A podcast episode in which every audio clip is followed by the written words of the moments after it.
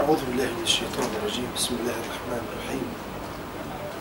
والصلاة والسلام الأتمان الأكملان على سيدنا مولانا محمد وعلى آله وأصحابه ومن تبع هديه واستنى بسنته ودعا بدعوته إلى يوم الدين وسلم تسليما كثيرا. اللهم ارحمنا فأنت بنا راحم ولا تعذبنا فأنت علينا قادر. والطف بنا مولانا فيما جرت به المقادير. يسر لنا حالنا وأقبل لنا عثراتنا واحفظنا من بين أيدينا ومن خلفنا وعن إيماننا وعن شمائلنا ونعوذ بعظمتك أن نغتال من تحتنا اللهم فقهنا في ديننا ولا تجعل الدنيا أكبر همنا ولا مبلغ علمنا ولا إلى النار مصيرنا واجعل الجنة هي دارنا وقرارنا. إنك يا ربنا أكرم مسؤول أعظم أملا. كنا قد تكلمنا فيما سبق في أحد محاور هذه السورة المباركة عن قضية التبني وأن الله عز وجل قد ألغى هذه المسألة التي كانت منتشرة عند العرب على يد سيدنا رسول الله صلى الله عليه وآله وسلم بأن جرت الأقدار بأن يتبنى النبي صلى الله عليه وآله وسلم سيدنا زيد بن حارثة رضي الله تعالى عنه وارضاه. وحصلت إنه خلاصة المسألة إنه الرسول عليه الصلاة والسلام نسب زيدا إلى نفسه ودعي سيدنا زيد بن حارثة بأنه ابن لسيدنا رسول الله صلى الله عليه وسلم وكان يسمى بين العرب بزيد بن محمد. فأبطل الله هذه المسألة بأن تزوج سيدنا زيد بن حارثة من السيدة زينب بنت جحش رضي الله تعالى عنها وأرضاها. ثم بعد ذلك طلق سيدنا زيد سيدتنا زينب بنت جحش ثم تزوجها رسول الله صلى الله عليه وسلم. فلو كان زيد بن حارثة ابنا حقيقيا لسيدنا رسول الله صلى الله عليه وسلم ما جاز له أن يتزوج بزوجة ولده. أو بمطلقة ولده. ولكن لكون سيدنا زيد ليس ابنا للنبي عليه الصلاة والسلام فجاز له أن يتزوج بابنة دعيه لأنه ليس ابنا له على الحقيقة. وقلنا في المرة السابقة ما قاله المستشرقون وأهل الغرض من أن الرسول عليه الصلاة والسلام قد أسر حب زينب في نفسه ثم هذا كلام فارغ. ولا يستقيم. لعدة أسباب. لأن السيدة زينب بنت جحش رضي الله تعالى عنها وأرضاها بنت عمة النبي عليه الصلاة والسلام. يعني ليست بعيدة عنه قبل أن يزوجها لسيدنا زيد بن حارثة. لو كانت يعني لو كان يريدها رسول الله صلى الله عليه وسلم لتزوجها وانتهى الأمر. هذه واحدة. الأمر الثاني أنه حتى على فرض أنه سيدنا زيد بن حارثة طلق السيدة زينب بنت جحش ليتزوجها رسول الله. لو مشينا في الفرض ده إلى نهايته فهذا أمر يدل على عمق إيمان سيدنا زيد بن حارثة. لما؟ لأن النبي كما قالت السورة أولى بالمؤمنين من أنفسهم فلو علم سيدنا زيد بن حارثة من رسول الله أنه يريد السيدة زينب فطلقها لأجل ذلك. هذا أمر يدل على أن الإيمان متمكن في قلب سيدنا زيد بن حارثة لأنه يسارع إلى مرضاة رسول الله صلى الله عليه وآله وسلم. لكن هذا لم يحدث. وبعدين واحد يقول أن الرسول صلى الله عليه وسلم نظر إلى السيدة زينب بنت جحش فوقع حبها في قلبه. طيب السيدة زينب بنت جحش نظر لها متى؟ هي قبل نزول آية أو مسألة تحريم التبني هي تعتبر في عائلة رسول الله صلى الله عليه وسلم. الرسول يدخل عليه ويخرج لأنها زوجة ابنه قبل هذا التشريع هي زوجة ابنه. ف يعني كون النبي عليه الصلاة والسلام ينظر إليها أو إنه كما يدعون فهذا أمر يدل على الدناءة والسفل في تصور مقام النبوة. ولذلك الدكتور نظمي اللوقا لما تكلم عن آه، حياة الرسول عليه الصلاة والسلام الخاصة وكتب كتابه الماتع آه، محمد في حياته الخاصة قال إن النهج العلمي السليم أن عندما نتكلم عن النبي عليه الصلاة والسلام لا يجوز بحال أن نتنزل بمقامه صلى الله عليه وسلم ثم أن نتكلم معه كلام الند للند والنظير للنظير بل لابد أن يبقى في نبوته صلى الله عليه وسلم وأن نتكلم عنه من منطلق هذه؟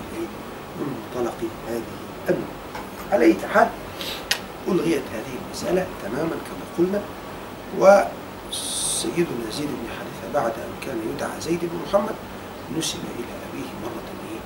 مرة ثانية طيب أليس سيدنا زيد كان في مرتبة عالية عندما نسبه النبي صلى الله عليه وآله وسلم إلى نفسه وصار ابنا له وكان يسمى زيد بن آه، محمد.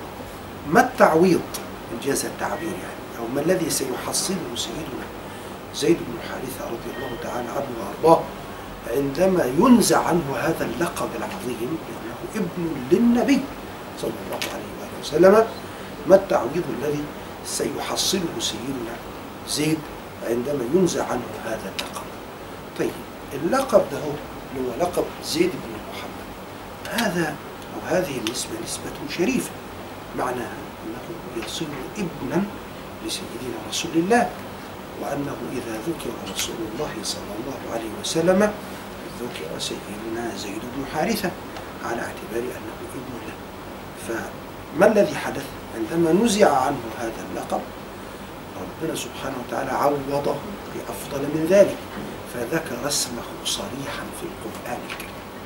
لم تتحصل لأي صحابي بالغة ما بلغت صحبته. يعني أي صحابي من الصحابة مع على رفعة درجته وعلو كعبه في الإسلام لم يصل إلى هذه عندما نصل إلى أبي بكر.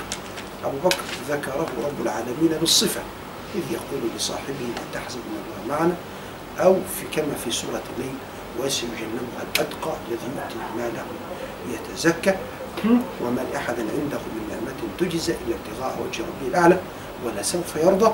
هكذا. أما الصحابي الذي ذكر اسمه صريحا في القرآن الكريم وهذا خلود ما بعده خلود. حتى إن المؤمنين عندما سيقرؤون القرآن في الجنة سيتلون هذه الآية الكريمة.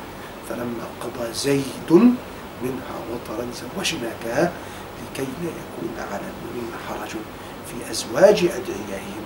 إذا قضوا منهن وطرا وكان أمر الله مفعولا ولذلك الإمام الذهبي رحمه الله كان يلغز يعني يعمل ألغاز لتلامذته فيقول لهم هناك صحابيان ذكر اسمهما صريحا في القرآن. أحدهما زيد بن حارثة. طيب فما الصحابي الثاني؟ حد أحد فيكم يعرف؟ من الصحابي الثاني الذي ذكر اسمه صريحا في القرآن؟ ها؟ من الصحابي الثاني الذي ذكر اسمه صريحا في القرآن؟ زي سيدنا زيد كده بالظبط. آه اسمه؟ زي سيدنا زيد بن ها؟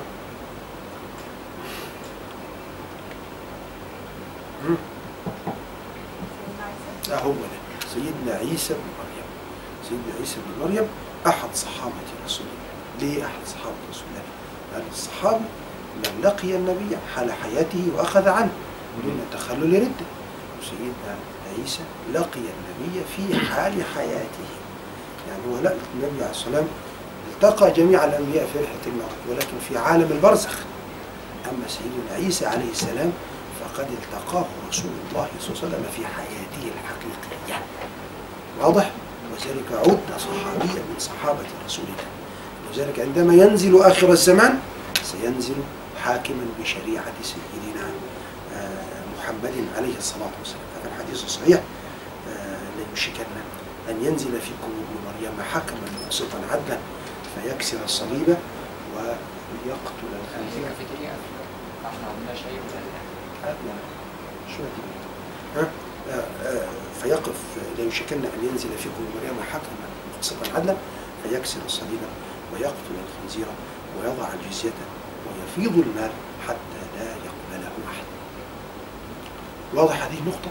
طيب أنا أريد أن أربط لكم بين الآيات طيب مسألة التبني انتهت. انتهت. وما كان على النبي من حرج فيما فرض الله. وما كان محمد الأب أحد كما شرحنا في المرة؟ السابقة. ما مناسبة أن يذكر الله تعالى؟ يا أيها الذين آمنوا اذكروا الله ذكرا كثيرا. ما مناسبة هذه الآيات هنا؟ ما مناسبة أن تأتي آيات الذكر آيات التي تأمر بالذكر بعد هذه المسألة؟ نعم لأن قضية التبني خاض فيها الخائضون. وحصل لها كثير أو حصل بسببها كثير من الحرج لسيدنا ومولانا رسول الله صلى الله عليه وسلم. فنبه رب العالمين الناس أو المؤمنين بدل أن يخوضوا فيما لا طائل من ورائه لأن النبي عليه الصلاة والسلام في هذه المسألة لا يعدو إلا أن يكون منفذا للذي أمر به من قبل الله عز وجل. فعليكم أن تفعلوا شيئا حسنا هو أن تذكروا الله ذكرا كثيرا. وأن تسبحوه بكرة وأصيلا. لأن هذا هو المفيد وهذا هو الذي ستجدون آه، ثمرته وستجدون فضله وستجدون خيره في الآخرة. إذا سؤال ما مناسبة أن تأتي آيات الذكر هنا؟ ولذلك لابد أن نعلم أن آيات القرآن الكريم وحدة متكاملة. ليس هناك تنافر. بأي حال من الأحوال حتى آه، لا- لا- لأن آيات يعني أي كلام من من الكلام لو كان فيما بينه وبين أجزائه تنافر يقال لصاحبه إنه عيي وأنه لا يستطيع أن لا يكاد يبين فما بالك بكتاب الله عز وجل؟ وذلك لما ذكر ربنا سبحانه وتعالى آيات الذكر أو التي تأمر بالذكر بعد هذه المسألة. بعد الانتهاء منها. يعني بدل أن تخوضوا فيما لا طائل من ورائه لأن سيدنا رسول الله صلى الله عليه وسلم لن يسعى إلا أن ينفذ ما أمره الله عز وجل به.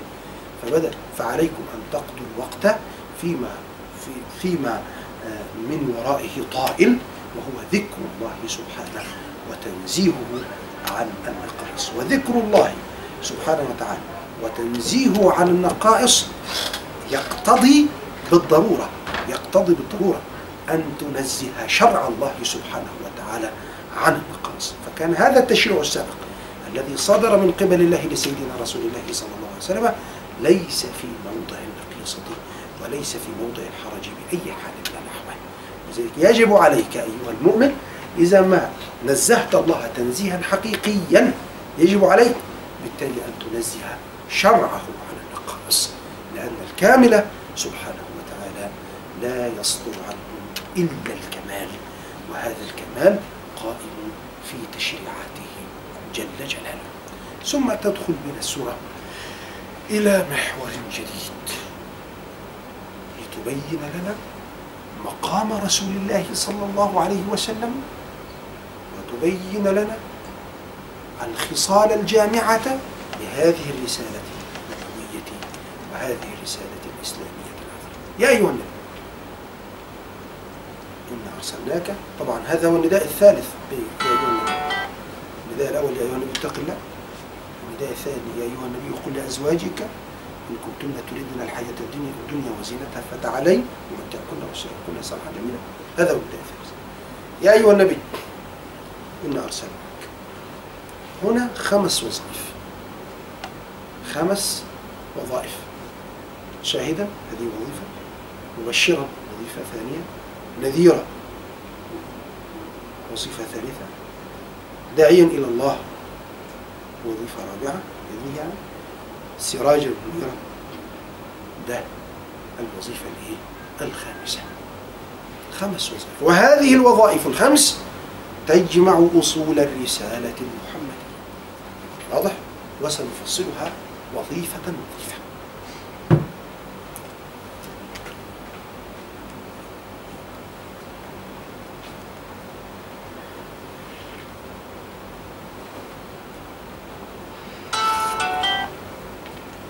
يا أيها النبي. طبعا قلنا فيما سبق إن الله سبحانه وتعالى من باب تكريمه لنبيه صلى الله عليه وسلم لم يناده باسمه المجرد قط في القرآن الكريم. نادى جميع الأنبياء بلا استثناء الذين ورد ذكرهم في القرآن لو كانوا في محل نداء ناداهم الله باسمه المجرد. يا آدم اسكن أنت وزوجك يا نوح اهبط بالسلام. منه يا إبراهيم قد صدقت. يا موسى إني اصطفيتك على الناس برسالتي وبكلمتي يا عيسى ابن مريم أنت قلت للناس اتخذوني وأمي إلهين من دوني يا يحيى خذ الكتاب بقوة يا زكريا إني أبشرك أما سيدنا رسول الله صلى الله عليه وسلم فقد لم يناده الله عز وجل باسمه المجرد قط في القرآن. الكريم أما ما ورد من قوله تعالى محمد رسول الله هذا من باب الإخبار. يعني اسم سيدنا محمد. ذكر أربع مرات في القرآن الكريم من باب الإخبار. وما محمد إلا رسول قد خلت من قبل الرسل آه، وآمنوا بما نزل على محمد. آه، محمد رسول الله. ما كان محمد الآية التي معنا في سورة الأحزاب. يا أيها النبي إنا أرسلناك شاهدا.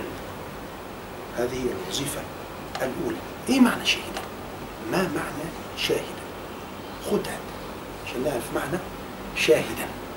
شاهدا أولا أنه يشهد أن لا إله إلا الله.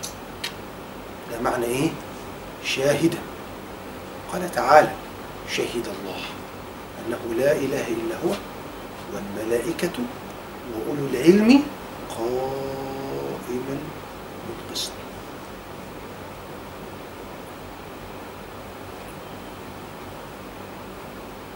ولكن هنا لطيف ذكره الإمام الرازي رحمه الله. يعني الرسول عليه الصلاة والسلام لم يأتي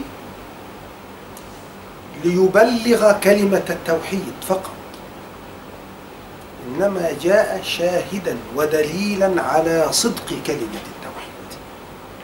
فهمتم هذا المعنى؟ يعني النبي عليه الصلاة والسلام لم يأتي مبلغا لكلمة التوحيد فحسب. ولكن مجرد ورود الكلمة على لسانه صلى الله عليه وسلم يعد النبي عليه الصلاة والسلام نفسه دليلا صادقا على صدق كلمة التوحيد. يعني ما الدليل على صدق كلمة التوحيد؟ هو أن النبي قالها فهمتم هذه النقطة؟ يعني النبي عليه الصلاة والسلام في هذا الموقف ليس مبلغا لكلمة التوحيد فحسب. لا. النبي عليه الصلاة والسلام شاهد على صدق كلمة التوحيد. وذلك الإمام الرازي يقول عندما ادعى النبي النبوة شهد الله له بصدق نبوته. وعندما أخبر ربنا عن نفسه بالوحدانية شهد النبي لربه بالوحدانية. فهمتم هذه اللطيفة؟ وهي ما هي أصلا كلمة التوحيد من عند الله. نعم. كلمة التوحيد من عند الله. ده. دليل على صدقها أكيد. مين؟ ده دليل على صدقها. لا أنا بتكلم في هذا الموضع وما أرسلنا من قبلك من رسول إلا نوحي إليه أنه لا إله إلا أنا فاعبده إنما إيه؟ ربنا سبحانه وتعالى. لما لم يقل يا أيها النبي إنا أرسلناك مبلغا. لما لما لم يقل أرسلناك مبلغا. ليه أرسلناك شاهدا لأن الرسول تجاوز هذه المرحلة. مرحلة البلاغ تجاوزها فأصبح مقامه صلى الله عليه وآله وسلم دليلا على صدق كلمة التوحيد. وده رفعة عالية لمنصبه صلى الله عليه وآله وسلم. تمام كده؟ وأي نبي قبله مش كان المفروض إن هو برضه نعم. يتسم أي نبي قبل سيدنا محمد كان المفروض إن هو يتسم بالصدق. فكان برضه إبلاغه للتوحيد دليل على لا أنا ما بتكلمش على البلاغ هو الرسول بلغ. ولكن الرسول في حد ذاته وجوده أصبح دليلا. أنا لست في موقف أن أقول للنبي أنك صادق أو غير صادق في هذه الكلمة. هذه مرحلة تجاوزناها. إنما الم- الموقف الآن أن سيدنا رسول الله هو عين الدليل على صدق كلمة التوحيد. هو لا يكذب في أي شيء فبالتالي لا يكذب في لا إله إلا الله. حضرتك ما بتتكلمش عن هذا مطلقا. ده في مقام البلاغ. هو صادق ما فيهاش كلام. إنما الرسول مش هنا مش مبلغ. ليس مبلغا لأن مرحلة البلاغ تجاوزناها إنما هنا عندما يقول النبي لا إله إلا الله هو نفسه نفسه دليل على وحدانية الله وده مرتبة عالية تبوأها سيدنا رسول الله صلى الله عليه وسلم. وأنت حضرتك بتروح بورقة إلى فلان لتبلغها له. رسالة.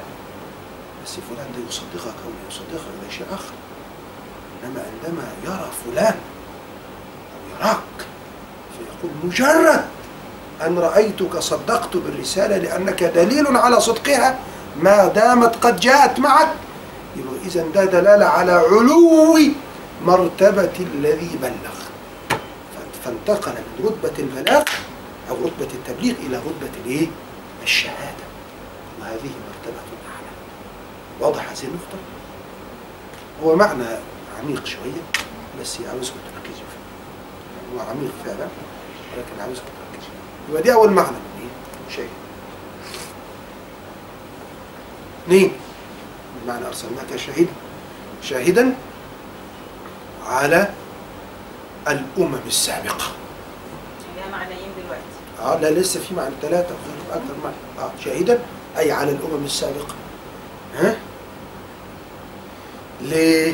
لأن ربنا سبحانه وتعالى قال في أو رب ربنا قال في سورة البقرة سيقول السفهاء من وكذلك جعلناكم أمة وسط لتكونوا شهداء على الناس. يبقى أمة الرسول شاهدة على جميع الأمم. طب والرسول عليه الصلاة والسلام شاهد على أمته. يبقى الرسول من باب أولى شاهد على الأمم الإيه؟ شاهد على الأمم السابقة. ففي الحديث الصحيح عند الإمام البخاري يأتي له عز وجل بقول نوح فيقول له رب العالمين وأعلم يا أمة نوح هل بلغ نوح الرسالة فيقولون يا رب ما جاءنا من نذير نوح ده لم نره من قبل. ما جاءنا من نذير. فيقول رب العالمين يا نوح هل بلغت الرسالة يقول نعم يا رب. يقول من يشهد لك؟ فيقول له أمة محمد فتقول أمة نوح كيف يشهد علينا من أتى بعدنا؟ فيقول الله تعالى يا أمة محمد كيف تشهدون على من أتيتم بعدهم؟ فيقول تقول أمة محمد يا رب قد أبلغتنا عهدك في كتابك بأن نوحا بلغ الرسالة فيقول الرب جل وعلا صدقتم؟ يقول الرب جل وعلا إيه؟ صدقتم إذا الرسول عليه الصلاة والسلام شاهد على الأمم السابقة وشاهد على أمته صلى الله عليه وآله وسلم شاهد على إيه؟ شاهد على أمته طيب إذا ده المعنى الإيه؟ الثالث اللي هو شاهد على أمته ففي خطبة الوداع قال أيها الناس ألا إنه لا أمة لا نبي بعدي ولا أمة بعدكم. ألا فاتقوا ربكم وصلوا خمسكم وصوموا شهركم وأدوا زكاة أموالكم طيبة بها نفوسكم وحجوا بيت ربكم وأطيعوا ولاة أموركم تدخلوا جنة. ثم إنكم ستسألون عني يوم القيامة فماذا أنتم فاعلون؟ قالوا نشهد أنك قد أديت وبلغت ونصحت. يا نبي الله قال النبي عليه الصلاة والسلام اللهم اشهد اللهم اشهد اللهم اشهد طيب. فده معنى من معاني الايه؟ من معاني الشهادة. معنى آخر من معاني الشهادة. هو أن النبي عليه الصلاة والسلام شاهد على صدق الكتب السابقة عليه. فيبين صحيحها ويستخرج باطلها واضح؟ فما قاله النبي عليه الصلاة والسلام. فما قاله النبي عليه الصلاة والسلام بشأن الأمم السابقة هو الحق. هو الحق. فكان كلامه بمثابة الشهادة على أن هذا الذي عندهم فيه حق هو كذا وفيه باطل هو إيه؟ هو كذا. بما بلغه الله عز وجل به أو بما بلغه الله عز وجل من الحق. يبقى ده من- هذه كلها من معاني ماذا؟ من معاني الشهادة إنا أرسلناك شاهدا. الوظيفة الثانية ومبشرا يبشر الناس وهذا غالب فعله صلى الله عليه وسلم. هذا غالب فعله لأن النبي عليه الصلاة والسلام أرسله الله تعالى رحمة للعالمين فغالب فعله أنه يبشر مبشرا يبشر الناس بالثواب الجزيل وبالأجر العظيم لأنهم أطاعوه واتبعوا أمره واجتنبوا نهيه واستنوا بسنته ودعوا بدعوته يبشرهم رب العالمين إيه؟ يبشرهم رب يبشرهم الله الرسول عليه الصلاة والسلام بجنة عرضها السماوات والأرض ومبشرا ونذيرا نذيرا ال- الذي ينذر ينذر بأن هناك شيئا سيئا سيقع وذلك لمن؟ لمن عصاه. وابتعد عن أمره. ولذلك قال صلى الله عليه وسلم كل الناس يدخلون الجنة إلا من أبى. قال ومن يأبى يا نبي الله.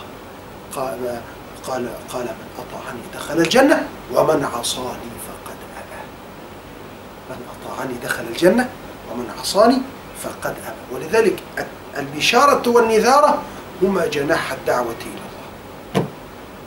هما جناح الدعوة إلى الله. فلا يجوز لك في الدعوة في ميدان الدعوة إلى الله أنك أنت أنك تكلم الناس تبقى تكلم الناس عن الجنة وعن الحور العين وعن وعن مغفرة الله وعن رحمة الله وعن هذا يصل بالناس إلى التسيب.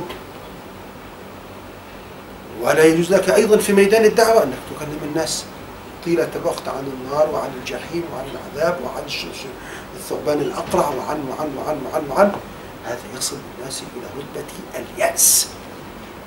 إنما اذكر من هذا ومن ذاك. لذلك قال تعالى وكذلك أنزلناه قرآنا عربيا. وصرفنا فيه من الوعيد وصرفنا فيه من الوعيد. لعلهم يتقون أو يحدث لهم ذكرا وذلك قال تعالى إن الأبرار لفي نعيم وإن الفجار لفي جحيم. ولذلك قال الإمام علي رضي الله تعالى عنه وأرضاه الفقيه كل الفقيه من لم ييأس الناس من رحمة الله تفتح للناس باب الأمل ولكن لا تفتح لهم باب التسيب تفتح للناس باب الخوف ولا تفتح لهم باب اليأس والقنوط من رحمة الله. وإنا أرسلناك شاهدا ومبشرا ونذيرا وداعيا إلى الله بإذنه. هذه هي الوظيفة الرابعة داعي إلى الله. الذي أرسله وأمره بهذا هو الله عز وجل. طب والأمر الثاني إيه معنى ما معنى كلمة بإذنه؟ ولذلك الداعي إلى الله. الداعي إلى الله. هذا إنسان من أفضل الخلق. لما؟ لأن وظيفته هي وظيفة أفضل الخلق. ولذلك الإمام الحسن البصري في تفسير قول الله تعالى ومن أحسن قولا ممن دعا إلى الله وعمل صالحا وقال إنني من المسلمين قال ذاك ولي الله ذاك صفي الله ذاك حبيب الله ذاك خليل الله ذاك أحب خلق الله إلى الله الذي يدل الناس على الله سبحانه وتعالى الذي يرد الشاردين يرد الشاردين إلى الخالق سبحانه وتعالى فيطمعهم في رحمته ويخوفهم من عذابه. ولذلك الإنسان الله عز وجل يتحبب إلينا حتى نرجع إليه. ويجب على العباد أن يحببوا الله تعالى في خلقه حتى يرجع الخلق إليه. لذلك الداعي إلى الله. هذا في منصب عظيم. الإمام ابن الجوزي رحمه الله كان قد بلغ رتبة عظيمة في الوعظ.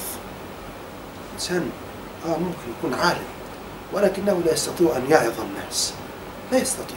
وممكن يقرأ يدرس كتاب كذا إلى آخره ولكن لا يستطيع أن يخاطب القلوب. الوعظ هو هذا. مهمته أنه يخاطب يسيطر عليها فكان إذا خط دخل في, في الوعظ أبكى الناس. ومع ذلك قال للناس ذات يوم لأنه أسلم على يديه أكثر من خمسة آلاف يهودي ونصارى. قال إذا دخلتم الجنة ولم تجدوني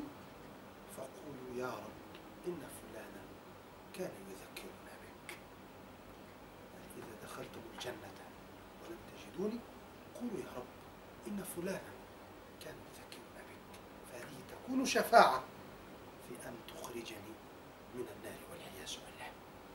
انظر إلى هذا المعنى العظيم وداعيا إلى الله. ذلك الداعي إلى الله. الأمة الآن فشلت في بناء الداعي. يعني الناس حتى أو الأمة حتى تخرج لاعب كرة. انظر إلى التدريبات الضخمة. التي يتعرض لها حتى يصل إلى أن يكون لاعب في أي نادي مشهور. لو حتى لو أن يخرجوا عزكم الله راقصة مثلا شوف التدريبات الضخمة اللي بتتعرض لها حتى إيه يعني تكون مجيدة لها. أين الأمة من تربية الداعية من إخراج الداعية؟ وذلك الشيخ محمد الغزالي رحمه الله كان يقول إن تكوين الدعاة يعني تكوين الأمة. إن تكوين الدعاة يعني تكوين الأمة. وأثر الرجل العبقري في مكانه كأثر الشعاع في المكان المختلق وكأثر المطر في المكان الجدب إن الشيوعية الكاذبة تماري في وتقول لا قيمة للأفراد مهما عظم وزنهم. وكذبوا ليت شعري ما يفعل الرعاع. إنهم يبقون في أماكنهم حيارى حتى يوجههم القائد الممتاز إلى هنا وهناك. ومن ثم فإن سبيل النهضة الحاسمة لن يتمهد إلا ببناء جماعات من الدعاة. تكون بمثابة النور في أمة أطبق عليها الظلام. ومثابة بوادر اليقظة في أمة تأخر بها النوم ومثابة رسل الرحمة واليقين في عالم تغلبت عليه زبانية الأثرة والإلحاد. إذن الأمة فشلت حقيقة في بناء الداعية أصبح من يتعرض يتكلم عن الإسلام العطالون والبطالون والفشلة ومن فشلوا في تخصصاتهم فلنعمل دعاة عز وجل. أين المؤسسات التي تخرج الدعاة إلى الله سبحانه وتعالى؟ وأين المناهج التي تخرج هؤلاء الدعاة؟ إنهم يتكلمون عن أفضل دين ويتحدثون عن خير نبي ويتكلمون عن الله الواحد الأحد الفرد الصمد.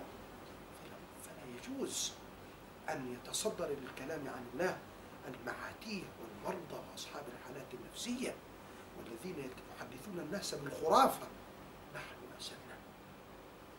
نحن أسأنا إلى ديننا من حيث لا نحتسب. انظروا الشيخ عبد الحليم محمود رحمه الله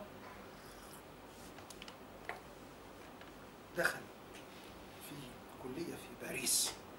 وجد الطلبة أجمعين يحلقون حلقة واحدة فأشار إليهم بالتحية greeting لم يرد عليه أحد. فتعجب من ذلك. ذهب إلى المدير لما لم يردوا التحية علي قال هؤلاء نعدهم للتنصير في أدغال إفريقيا. ومن جملة المواد التي سيمتحنونها الآن أنهم يمتنعون عن الكلام طيلة ستة أشهر. لا يتكلمون حتى يرى قدر الصبر لأنه ده أوروبي سيذهب إلى الأدغال حيث الحرارة الشديدة إن لم يستطع أن يتحمل هناك فلن يستطيع أن يتحمل يتحمل هناك إذا داعية بناء الداعية هذه مهمة ثقيلة مهمة ثقيلة. انظر الله تعالى يعلمنا كيف نبني داعية. كما ربى ربنا رسوله لا بد أن نربي دعاة الدعاة إلى الله على هذا المعنى. ياك عائل فأغنى كل هذه الأمور لا بد أن تكون حاضرة حتى نخرج للناس. من يليق به أن يتكلم عن هذا الدين؟ وداعيا. هذه وظيفة عظيمة وظيفة نبوة. الدعوة إلى الله وظيفة نبوة وليست مهنة أو كلمة تكتب هنا وهناك لا داعي إلى الله. لابد أن يتمثل الإسلام في نفسه ويترسخ في قلبه ويفهم الإسلام فهما عميقا. ثم بعد ذلك يحاول أن يطبق الإسلام في كل حركة وسكنة كل صغيرة وكبيرة حينئذ يصير داعيا إلى الله إما بحاله وإما بمقاله. ولذلك قال الإمام ابن القيم رحمه الله عمل رجل في ألف رجل عمل رجل واحد في ألف رجل خير من قول ألف رجل في رجل واحد. فرق بين الدعاة الحقيقيين والدعاة المزيفين؟ فقال دعاة السوء. وقفوا على باب الجنة يدعون إليها الناس بأقوالهم ويصدون عنها بأفعالهم. فكلما قالت أقوالهم هلموا. قالت أفعالهم لا. فهم في الصورة أدلاء وفي الحقيقة قطاع طرق. في الصورة أدلاء ولكن في الحقيقة هم يصدون عن سبيل وإذا داعيا إلى الله بإذنه ما معنى كلمة بإذنه هنا؟ ما معنى كلمة بإذنه؟ بإذنه أن يسر الله له ذلك ولذلك عندما قال الله تعالى لسيدنا عيسى عليه السلام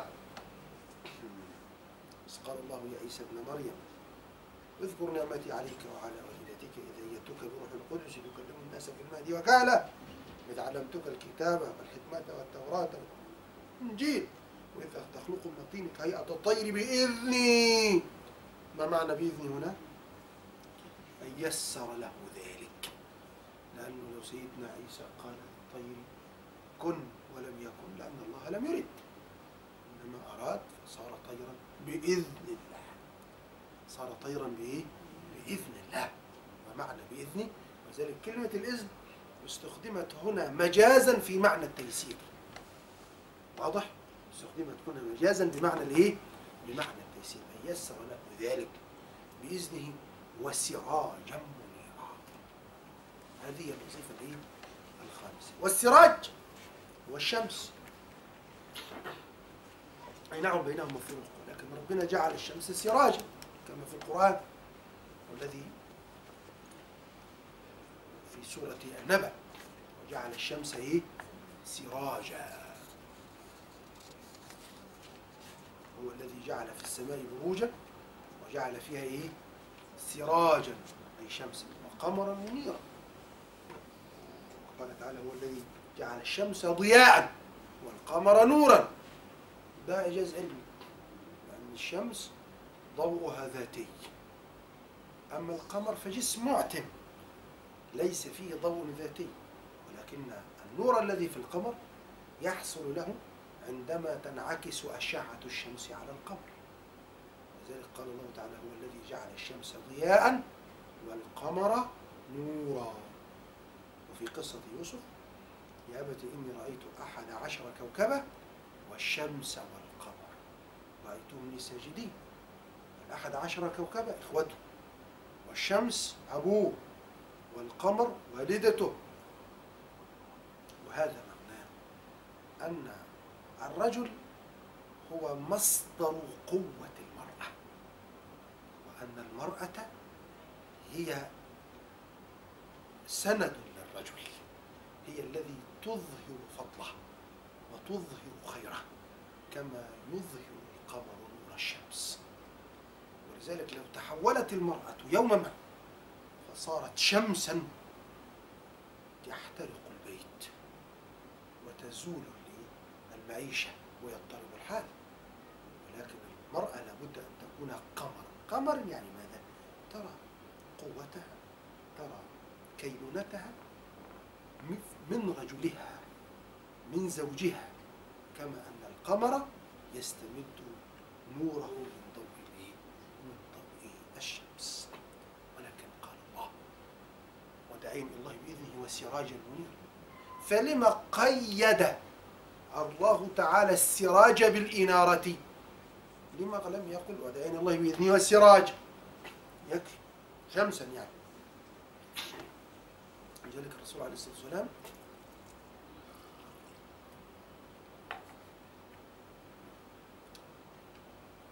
دعوته شمس.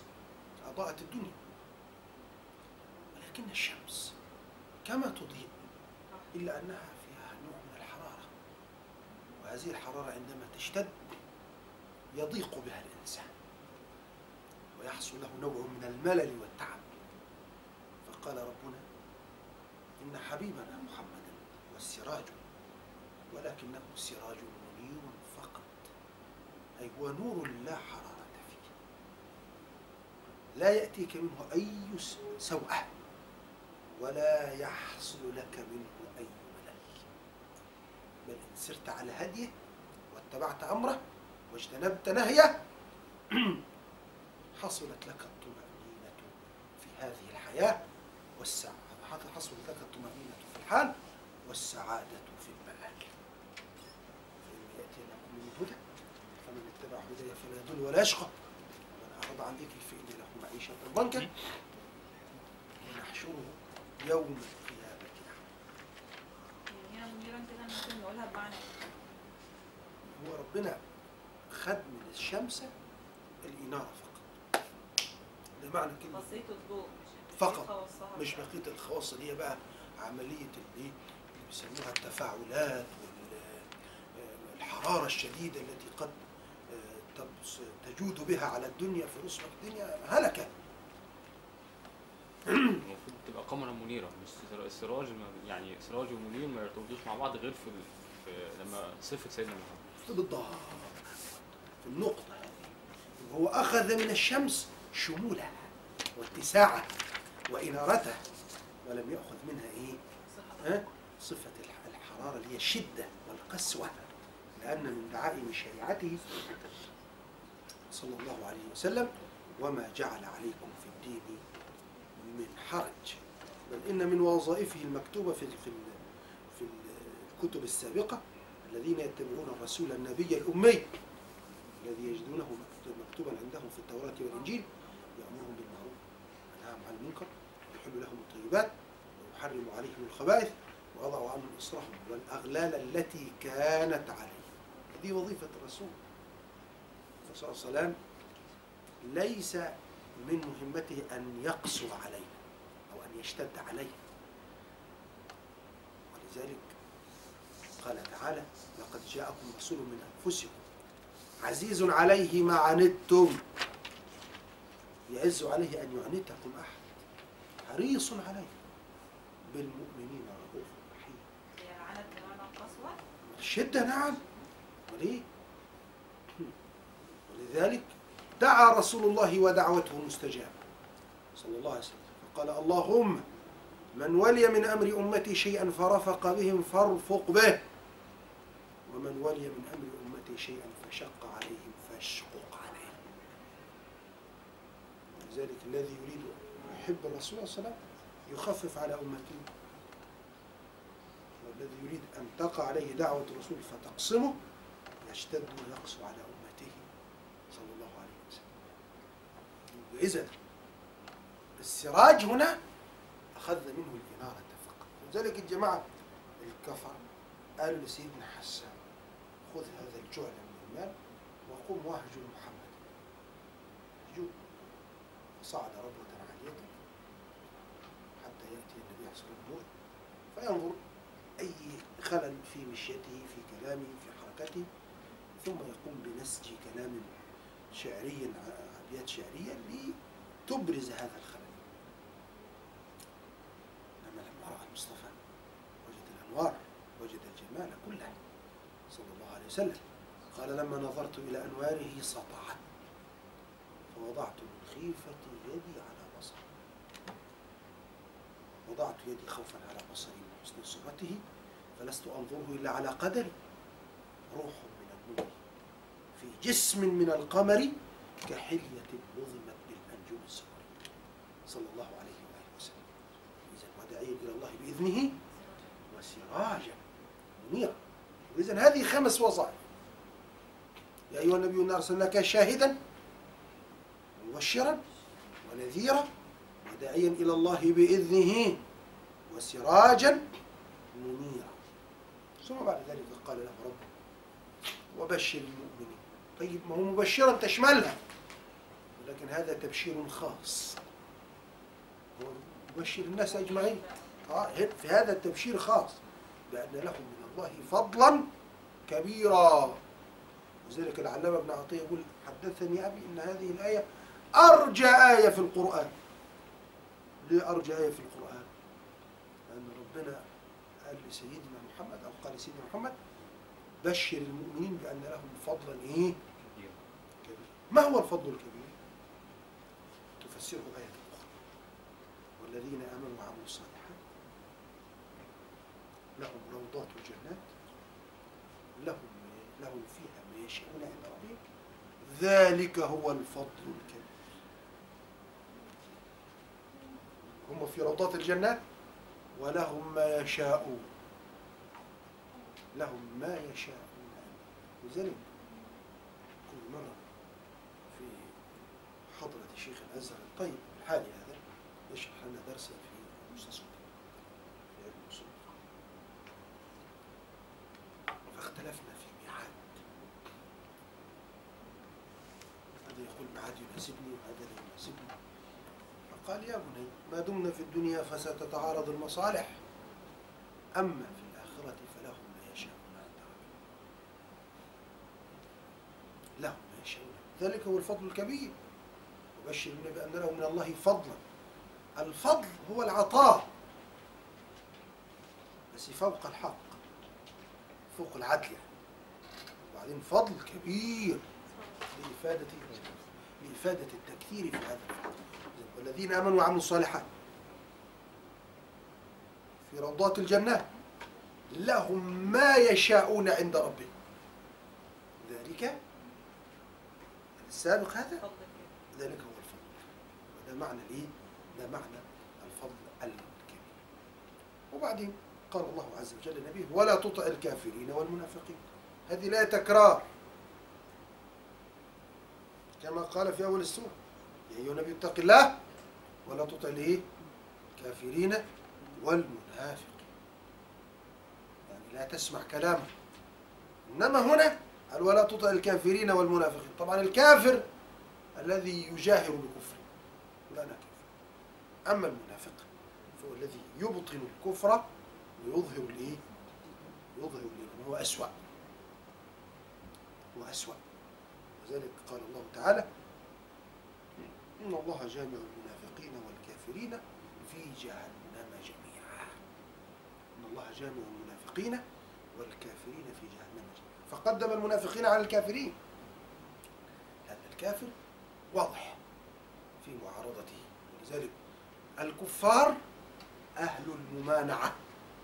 يعني يسلون سيف العداوة عليك. أما المنافقون فأهل المصانعة. يصانعونك. يقول نحن معك. ننصرك أنا عبد الله بن أبي بن سلول هذا كانت له خطبة يلقيها قبل خطبة رسول الله يوم الجمعة. يقف على جموع الناس. هذا محمد جاءكم بالحق فاتبعوه وآمنوا به. قصص طويلة كثير هو يعني مأساة. نعم؟ آه طبعا. المنافقين دول آه، زي السرطان في الأمة. ولذلك ولكن لهم علامات. لهم علامات. ولا تعرفنهم في لحن القول. لذلك المنافق دايما يحب أعداء الأمة. يحب اليهود والنصارى. موت. منافق. جبتها منين أنا؟ يسارعون فيه. ها؟ يسارعون فيه لا ده. ده في أكثر ألم ترى الذين نافقوا؟ يقولون لإخوانهم الذين كفروا. مفيش براء منهم. نعم. مفيش براء منهم من الأعداء. لا مفيش يحبهم ولاء ليهم. بس آه. في حكم في بعض مش الأمر مش مش حتى هو مثلا. يقف محايد. لا لا لا. منافق قولا واحدا. ولذلك قال تعالى ومن يتولاه منكم فإنه منهم الله لا يهدي القوم الظالمين لذلك ربنا ولا تطع الكافرين والمنافقين. ودع أذاهم. دع أذاهم لها معنيين يعني دع محاسبتهم إلى الله. إنك أنت ولذلك الرسول صلى الله عليه وسلم لما أشيع إنه عبد الله بن ابي سلول يعني فعل مناكير كثيرة ومنكرات متوالية أشيع إن الرسول سيحاسبه فذهب سيدنا عبد الله ولده ابن عبد الله بن أبي بن سلول قال يا رسول الله كنت آمرا أن أحدا أن يقتل أبي فمرني أنا. أنا أخلص لك عليه حتى لا تأمر أحدا آخر فيقتله فأجد عليه في نفسي فأقتل مسلما بكافر فقال صلى الله عليه وسلم نرجئ حكمه. ولا تطع الكافرين ودع أذاه وهذه حكمة من رسول الله صلى الله عليه وسلم. لما؟ لأن الرسول الله حاسب المنافقين. حقيقة يعني لو حاسب المنافقين طب الرسول عليه الصلاة والسلام عنده وحي معصوم. يقول له هذا منافق أو هذا ليس منافقا.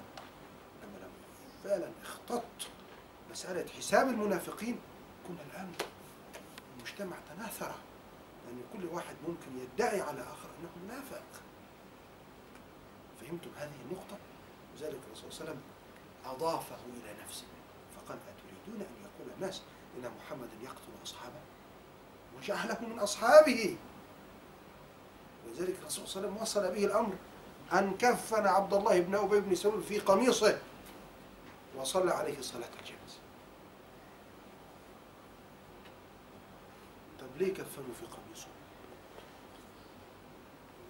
صلى عليه صلاة الجنازة ماشي لأن ما كانش في نهي. إنما يكفنوا في قميصه هو عارف إنه منافق. عارف إن هو منافق استبد به النفاق? رحمة النبي صلى الله عليه نعم؟ وسلم من رحمة النبي صلى الله عليه لا. النبي عارف إنه منافق. والنبي عليه الصلاه والسلام رحمته ليست للمنافقين هو رحمته في المنافقين في الكافرين والمنافقين. آه في الدنيا يعيشوا ياكلوا وبتاع. انما في الآخرة يتعذبوا. تقول إيه؟ عشان قليل أقاويل يعني زيادة في الحرص على. ده من أصحاب الرسول ده صح؟ أقول لك. عبد الله بن أبي سلول ده ملعون. عبد الله بن أبي ابي ده اسمه أبو سلول. اوعوا تفكروا إن سلول ده اسم جد. ده اسم امه سلول دي امه آه لذلك لما تكتبوها عبد الله بن بهنون. أبي وبعدين بقى ألف به سلول لأن القاعدة إن نحذف همزة الوصل إمتى؟ عندما تأتي كلمة ابن بين علمين الثاني منهم قبل الأول.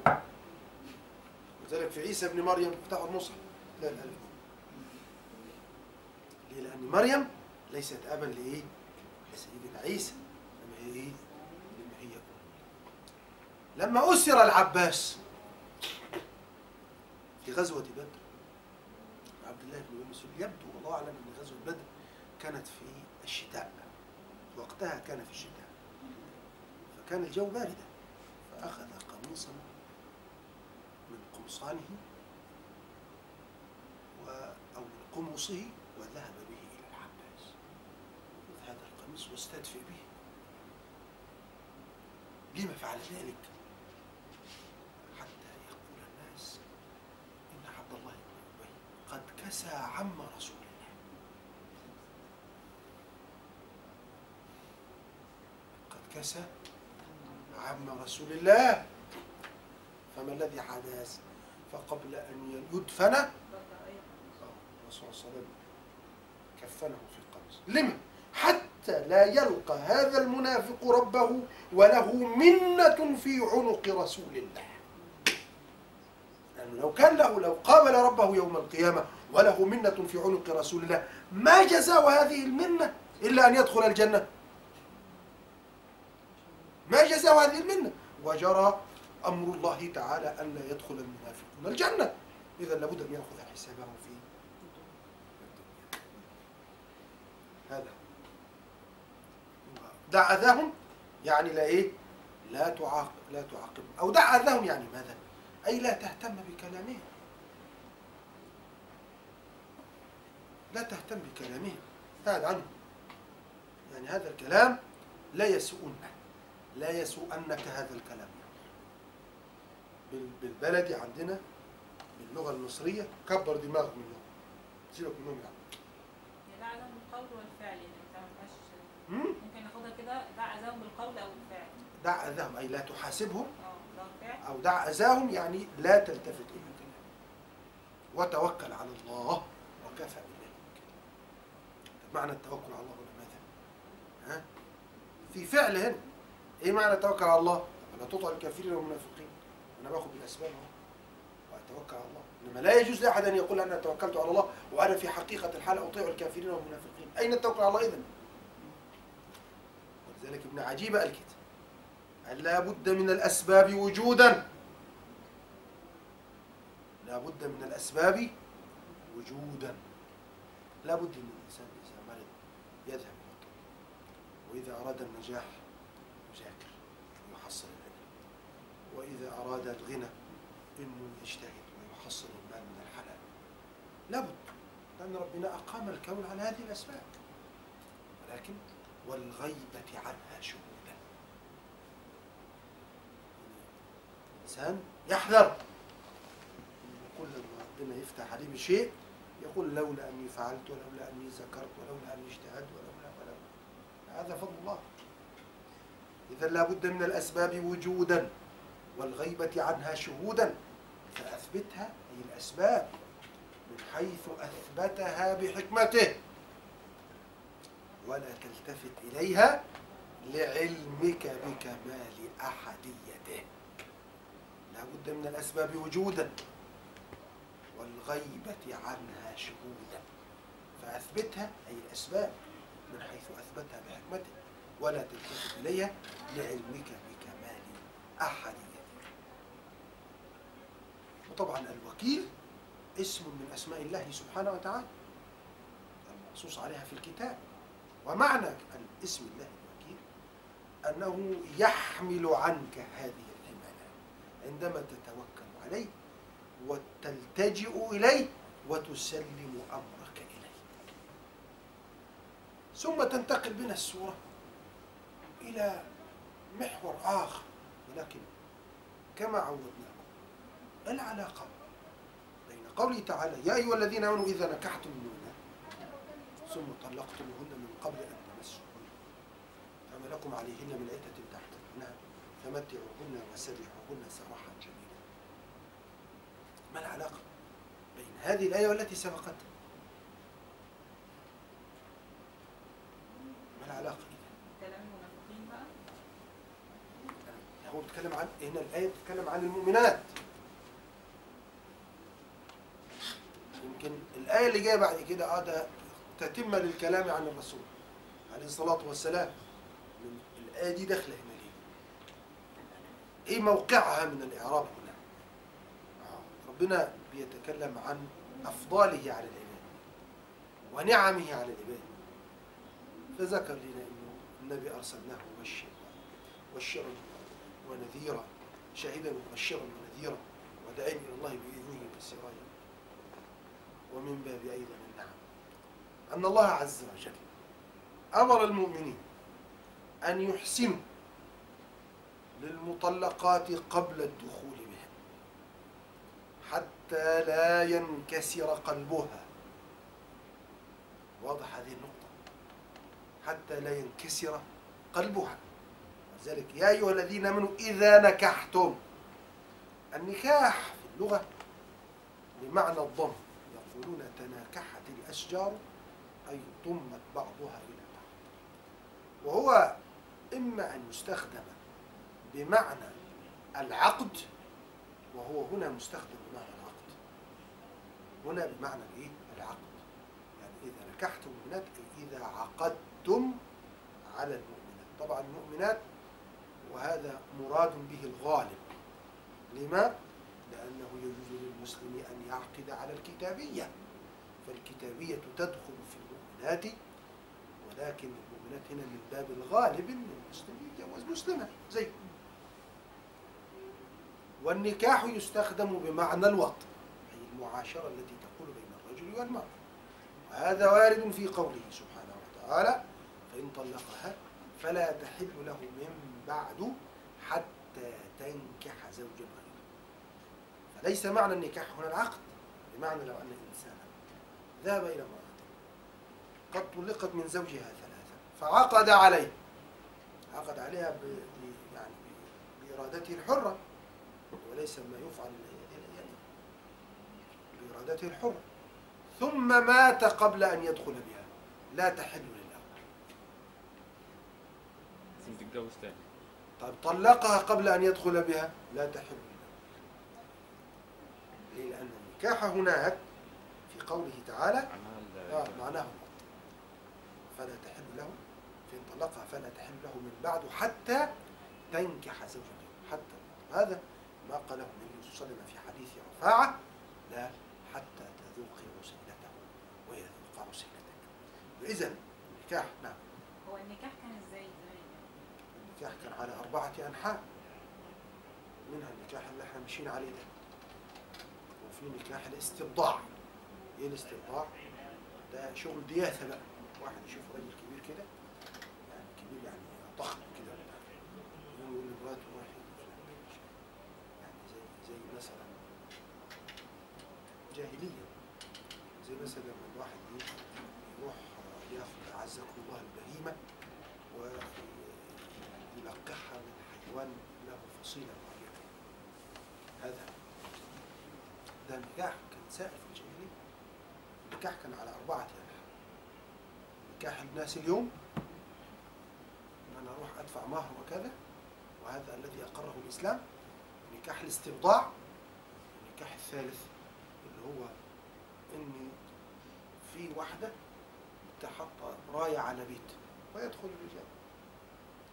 ثم بعد ذلك تجمعهم وتقول لهم والله أنت أبو الولد. خلاص انتهت.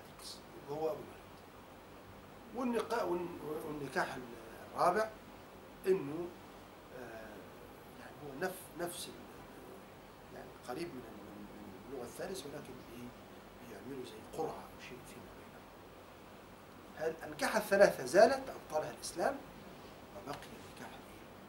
النوع الرابع. هو بيروح بيتقدم ليها كده عقد إحنا مثلا بنكتب كتاب كتب كتاب عقد لا مفيش حاجة اسمها كان كاتب آه كتاب ما أنا قصدي بقى هو بس مجرد انه طلبها يبقى كده طلبها ووافق الولي ووافق خلاص هو ده ما هو ده النكاح هو ده. إنما إحنا التوثيق ده لجأنا إليه لأن واحد بيتجوز واحدة ويخلف منها والآخر يقول مش مراتي. لذلك يحدث للناس على قدر ما أحدثوا. يعني هذه العقود دي من باب إثبات الحقوق ولمواجهة الزمم التي خربت. لا أكثر من هذا ولا أقل. إنما التعالي الرسول عليه الصلاة والسلام ذهب ليخطب أمنا خديجة رضي الله عنها. ماذا قال أبو طالب في خطبته؟ قال الحمد لله الذي جعلنا من ولد إبراهيم ومن زرع إسماعيل وجعل لنا بيتا محجوجا وحرما آمنا. وإن ابن أخي هذا لا يوزن بأحد إلا وزنه. وإن كان في المال قل كان المال قليلا الآن فإن المال عرض زائل مسترجعة هذا الذي تم. وعلى إثر ذلك تزوج النبي صلى الله عليه وسلم من إيه؟ من خديجة. إذا النكاح ما أقصد ما أريد أن تعرفوه من هذه الآية الكريمة إن النكاح هنا هنا في الآية بمعنى العقد.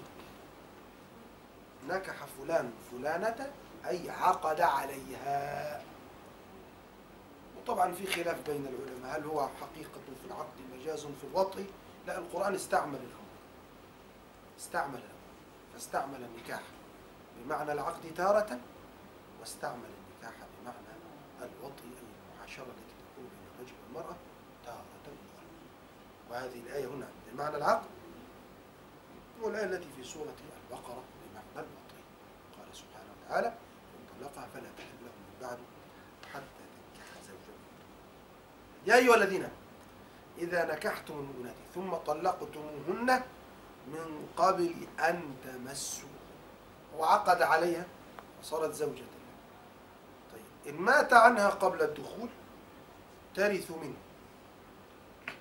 وتعتد عدة وفاة. إن مات عنها قبل الإيه؟ دخول الدخول. أما إن طلقها قبل الدخول فهي لا تعتد.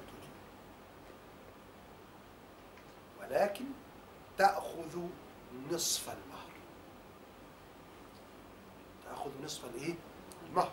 قال سبحانه وإن طلقتموهن من قبل أن تمسهن وقد فرضتم لهن فريضة فنصف ما فرضتم إلا أن يعفون أو يعفو الذي بيده عقدة النكاح. يعني الذي عقدة النكاح يعني المرأة تقول للرجل روح مش عايزة منك حاجة خذ فلوسك وتوكل على الله رب الحمد لله ربنا خلصنا منك أو إنه هو يقول لها اللي أنت خديه أنا مسامح فيه وعقدة النكاح تشمل هذا وتشمل إيه؟ تشمل سبحان الله. ولذلك الآية هذه خصصت الآية التي في سورة البقرة لأن هذه الآية نزلت بعد الآية التي في سورة البقرة. فالله تعالى يقول والمطلقات يتربصن بأنفسهن ثلاثة قرون. أنا عند المطلقة لها حالة يعني لها عدة حالات إما أن تكون مطلقة حاملا طلقها زوجها وهي حامل. وإما أن تكون مطلقة حائلا طلقها زوجها وليس في في بطنها حمل. وإما أن آه، تكون مطلقة قبل الدخول. في في حاجة رابعة ولا كده كفاية كده؟ ها؟ طلقها وهي مخلفه مثلا هي هي يعني حائل. هي حامل. مخلفة يعني مش في بطنها.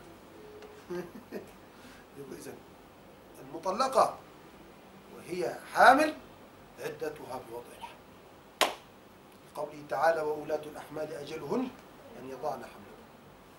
المطلقة وهي حائل عدتها ثلاثة قرون. قال سبحانه والمطلقات يتربصن بأنفسهن ثلاثة قرون. المطلقة قبل الدخول لا عدة عليها. واضح؟ نأتي للمتوفى عنها زوجها. المتوفى عنها زوجها. إما أن تكون حاملا وإما أن تكون إيه؟ حائلا. طب إن كانت حاملا عدتها بوضع الحمل. لقوله تعالى وأولاة الأحمال يجهلن أن يضعن حملهن وإن كانت حائلا فعدتها أربعة أشهر وعشرة واضح؟ طيب افترضنا واحدة مطلقة. ليست كانت صغيرة لم تصل إلى رتبة أن تحيض فعدتها بالأشهر واضح؟ عدتها بماذا؟ بالأشهر آه. واللائي يئسن من المحيض من نسائكم. إن ارتبتم فعدتهن ثلاثة أشهر واللائي لم يحض اللاتي لم وإذا إذا نكحتم المؤمنات ثم طلقتموهن من قبل أن تمسوهن قبل أن يدخل بها.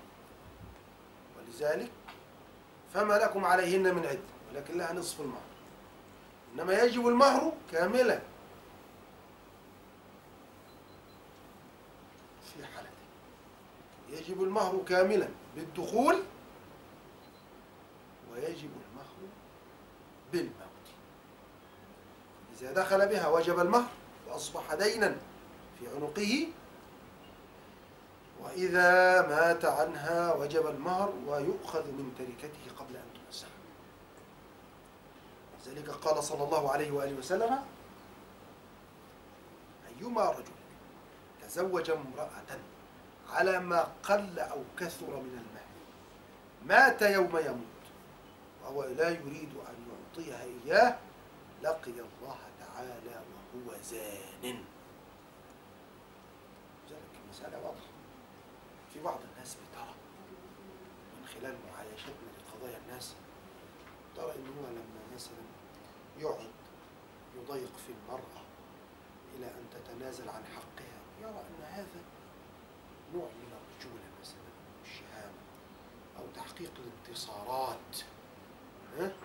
تحقيق الانتصارات على المرأة مهيضة الجناح.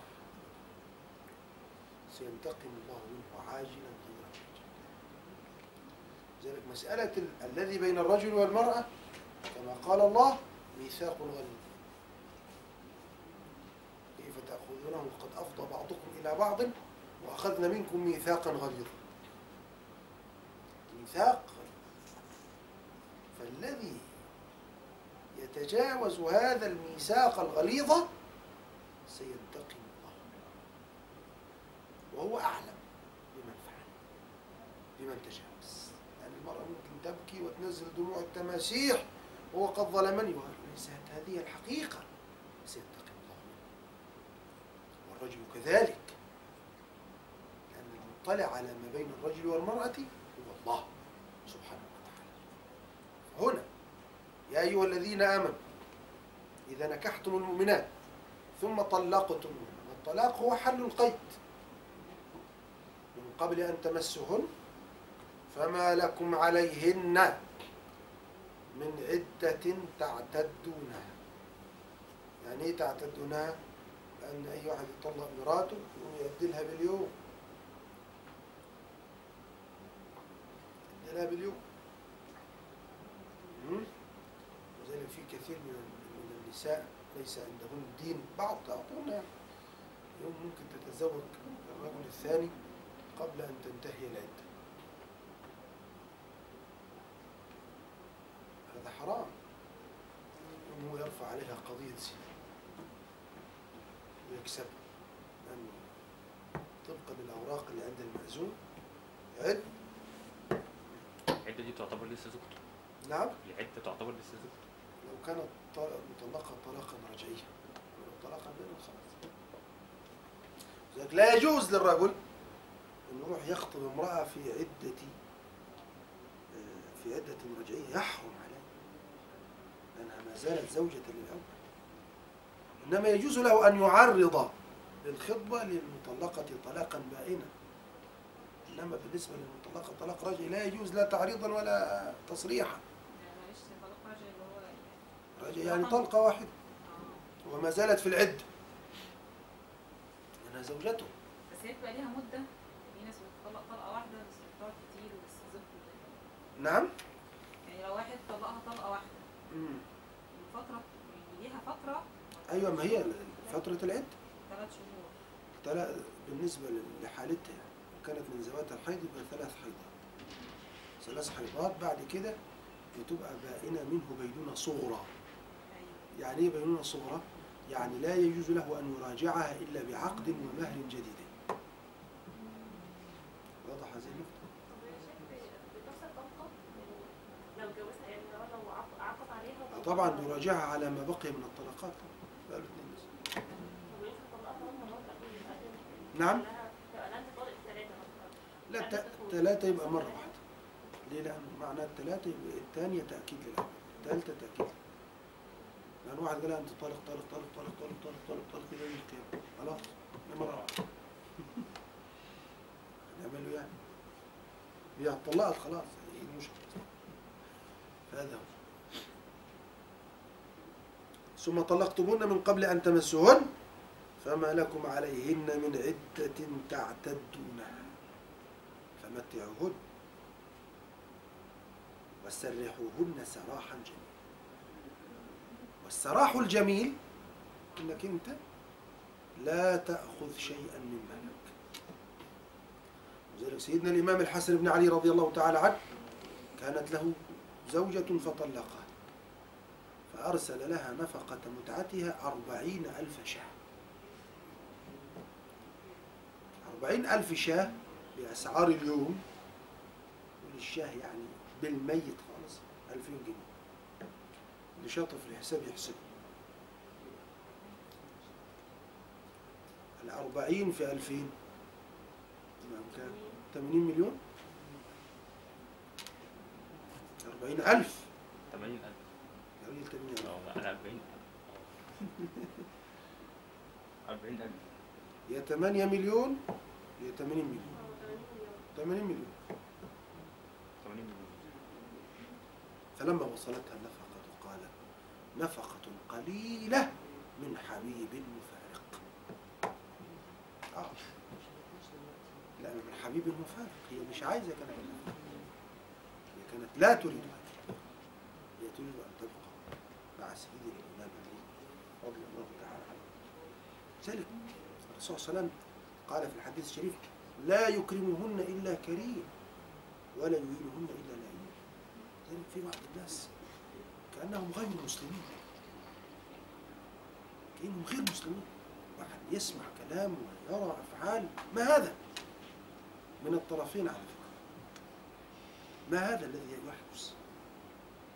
ربنا سبحانه وتعالى قال وإن يتفرقا يغني الله كل من سعته وكان الله واسعا لكن بعض الناس لا تتقي الله عز وجل.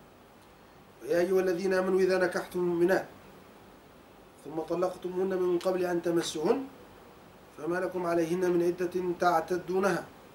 فمتعوهن وسرحوهن سراحا جميلا حضرتك قلت قبل معنى كلمة الصبح الجميل ما تاخدش يعني مما أعطيتها إنما في بعض الناس يقول لك لا ده أنا جبت مثلا علبة تورتة مش عارف يوم يوم كذا. جبت مش عارف آه، حلبسة يوم كذا.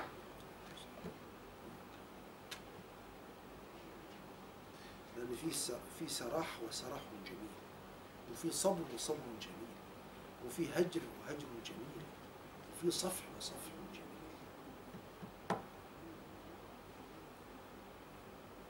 فالسراح الجميل واحد يسرحها بس بعد عناء إنما السراح الجميل إنما صبر آه يصبر على مش مصيبة لكن الصبر الجميل ألا يشكو. الصفر الصبر الجميل الذي لا شكوى فيه. الهجر الجميل الذي لا ظلم فيه. الصفح الجميل الذي لا تمنن فيه. كل انت صفحت عن فلان. كل ما تقابله لك معلش أنا صفحت. أنا عفوت. خليني العن اليوم اللي انت صفحت عنه. مش كده يعني. ها؟ هذا هو. ثم ندخل بقى إلى هذه القضية المهمة وهي قضيه أزواج المصطفى عليه الصلاة والسلام. قبل أن ندخل في هذه الآية الكريمة هي آية عظيمة.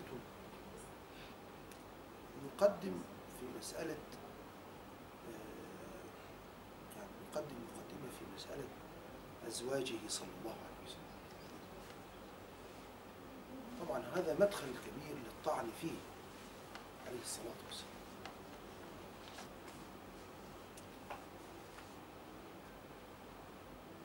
يقولون أن الرسول عليه الصلاة والسلام تزوج أكثر من امرأة هذا يدل على أنه رجل شهواني يحب النساء. وهذه عادات الأباطرة والقياصرة الذين يحبون أن تكون النساء عندهم بأعداد كثيرة. وليس مسلك نبي يدعو الناس إلى الله إلى الإيمان بالله. ولا بد أن نرد على هذا. أولا كل الأنبياء عدا آدم كان عندهم أكثر من امرأة. على سبيل المثال سيدنا سليمان كانت عنده أو كان عنده كما يقول الكتاب المقدس سبعمائة من الحرائر وثلاثمائة من الإمام سيدنا سليمان وفي الحديث الصحيح عند الإمام البخاري أن سليمان عليه السلام قال والله لا أطوفن الليلة على مئة امرأة. تنجب كل واحدة منهن فارسا يقاتل في سبيل الله. طبعا سيدنا سليمان كان عنده القوة والعافية لا يستطيع أن يفعل ذلك. سيدنا سليمان بيسمع دبة النملة ويفهم كلامها نشوف بقى الصحة اللي كان بيتمتع بها سيدنا سليمان كان قد إيه. ف... ولم يقل إن شاء الله. فلم تنجب أي منهن إلا واحدة. أنجبت قطعة لحمية لا معالم لها. فجاءت الملائكة وحملت تلك القطعة وضعتها على كرسي سليمان كرسي الملك. فلما رآها استغفر وفي هذا المعنى قال الله ولقد فتنا سليمان وألقينا على كرسيه جسدا ثم أنا قال رب اغفر لي وهب لي ملكا لا ينبغي لأحد من بعدي. إنك أنت الوهاب. هذه واحدة. أمر ثاني. أن قاعدة المجتمع في ذلك الوقت كانت التعدد مسألة النساء. كانت الرسالة مفتوحة ولذلك آه، لما جعفر بن أبي طالب قال للنجاشي الإسلام سوى بين الرجل والمرأة فعمرو بن العاص هزأ به في في مجلس النجاشي. قال له ما في كتابكم عن النساء؟ ونحن نبيعهن ونشتريهن. وجعل يهزأ بالمرأة فقال له سيدنا جعفر أتهزأ بالمرأة التي حملتك في بطنها خلقا من بعد خلق في ظلمات ثلاث يا عم سكت. فقال النجاشي رضي الله عنه لما خرست آلهتك المتعددة في أن ترد على إله واحد. فكان التعدد مفتوح. ذلك الرسول صلى الله عليه وسلم قال هذه العلاقات المسفة الموجودة في المجتمع الجاهلي. قال خرجت من نكاح ولم أخرج من سفاح لم يمسني من سفاح الجاهلية شيء. ومع ذلك المجتمع التعدد مفتوح إلا أن الرسول صلى الله عليه وسلم اكتفى بواحدة. هي أمنا خديجة. قضى معها زهرة شباب كانت تكبر بخمسة عشر عاما. وقضى معها زهرة شبابه إلى أن وصل سنه إلى 52 عام. الرسول عليه الصلاة والسلام اكتفى بامرأة واحدة هي أمنا خديجة رضي الله تعالى عنها إلى أن وصل عمره اثنين أو اثنتين وخمسين سنة. لأن السيدة عائشة السيدة خديجة رضي الله تعالى عنها ماتت عن النبي قبل الهجرة بسنة. والرسول عليه الصلاة والسلام كان عمره في الهجرة 53 سنة. لأنه لما ذهب إلى المدينة مكث فيها عشر سنين وانتقل إلى الرفيق الأعلى وهو ابن 63 عام. وإذا الرسول لو كان شهوانيا كما يدعي هؤلاء لو كان شهوانيا. مش عارف يصبر. عدد هو في ريعان الشباب في وقت القوة والفتوة ولكن بعد أن وصل تجاوز الشباب وتجاوز الكهولة ودخل في مرحلة الشيخوخة 52 سنة يعني يزحف إلى الستين. بعد ذلك بدأ يتزوج بعد 52 سنة اتجوزت مرة مرة نعم. بعد 52 سنة. عدد كل النساء. اللي هنحكيهم دول. عدد طيب. هجيبهم لك بالاسم. لذلك عشان مش تنسوا أسماء زوجات الرسول.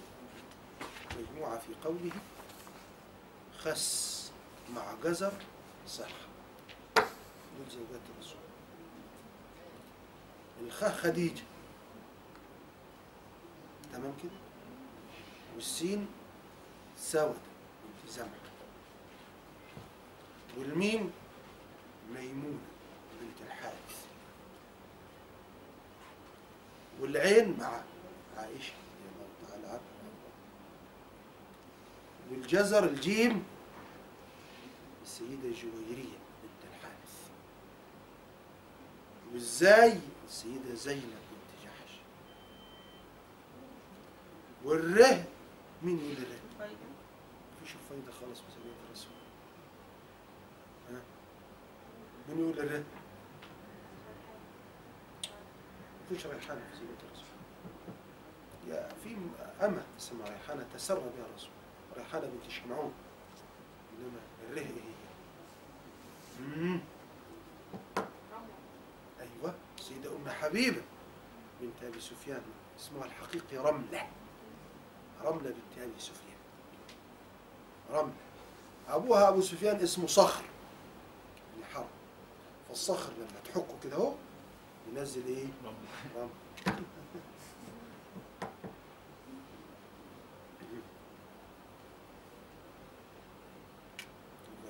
جزر خس مع جزر. صحة الصاد صفية الإسرائيلية اليهودية رضي الله عنها أمنا أم صفية بنت حيي والحاء سيدة حفصة بنت عمر. تعالى عنها وارضاها طب والهي يعني خس مع جزر صحة. الهي دي مين؟ أنا مش عارف أنا بعجب والله عليكم مش عارفين أمهاتكم. ابن زينب ها معنى زينب. قلناها وبعدين زينب. مين؟ زينب بنت مين؟ أنا هل الزي موجود؟ أحط بقى زينب زي ما أنت عايز. عندنا زينب بنت جحش وعندنا زينب بنت الحارس الهلالية اللي هي أم المساكين. بس دي تزوجها الرسول بالهبة وماتت في حياه الرسول صلى الله عليه وسلم. ها؟ يعني بالهبة مولانا ما هنحكي بقى. امراه المؤمنه المعبد دي بس دي في المرة القادمة. يعني لأن الوقت مش هيسمح. أو لو سمح تمام كده؟ الهه دي مين؟ مين هند هند بنت إيه هند. حبيب ها هندي مين؟ حبيب مم. هي هند بس هي أم سلمة. أم سلمة اسمها هند. ودي هنا زوجات النبي. حاجة حلوة تسمعوها تاكلوها كل يوم. آه خس. ما حدش بقى يسميها خص. أنا بالسين. خس. عشان ده يعمل رجيم. خس. الخاء خديجة. سيدة نساء العالم. رضي الله تعالى نعود لموضوع. الرسول عليه الصلاة والسلام اكتفى بواحد رغم أن التعدد كان متاح. كان متاحا. متاح يعني إيه؟ ده في متناول اليد. يعني كان رجلا في زماننا هذا عاوز يتجوز واحدة تانية؟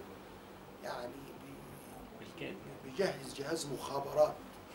يعني هو حتى عشان يتجوز واحدة تانية لازم يأمن إن الخبر ده هيذهب إلى الأولى بعد أن تصل إلى قبرها.